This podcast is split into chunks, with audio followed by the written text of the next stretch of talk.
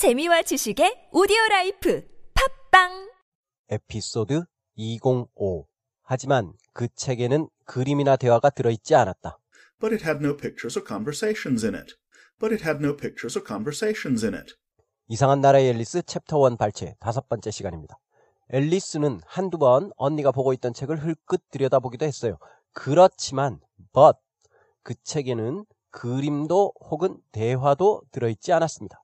책 속에 그림이나 대화가 들어있다, 들어있지 않다 이런 표현을 할 때 들어있다라는 말 때문에 contain 이런 식으로 어려운 단어를 자꾸 찾으려고 하는데 그럴 필요 없습니다. 책 안에 그림이나 대화가 들어있지 않다는 건 결국 그 책이 그림 혹은 대화를 가지고 있지 않다는 거예요. 그 안에. 그래서 그냥 가지고 있다, have를 쓰면 간단하게 말할 수 있습니다. 그 책에는 그림이 있다.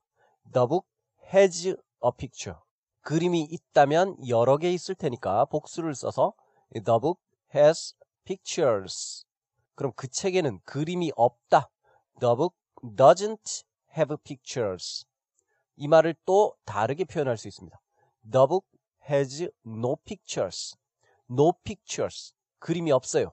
그걸 가지고 있으니까 그림을 안 가지고 있는 겁니다. 그저께 했었죠. I have something의 부정문은 I don't have anything인데 이걸 또 I have nothing으로 말할 수도 있다고 했죠. 똑같습니다. The book doesn't have pictures. The book has no pictures. 똑같은 말입니다. 그래서 그림 혹은 대화가 없다. 대화, conversations. The book has no pictures or conversations. 이걸 과거형으로 바꾸면 has를 had로 바꾸기만 하면 되죠. The book had no pictures or conversations. 그 책 안에 in the book. The book had no pictures or conversations in the book. 그런데 the book이 중복이니까 대명사 it으로 바꿔줍니다. The book had no pictures or conversations in it. 사실 이 in it는 안 붙여줘도 그만인데 책 안에 그림이나 대화가 안 들어있다는 걸 분명하게 강조하기 위해서 쓴 겁니다. 자, 오늘의 문장입니다. But it had no pictures or conversations in it. But it had no pictures or conversations in it.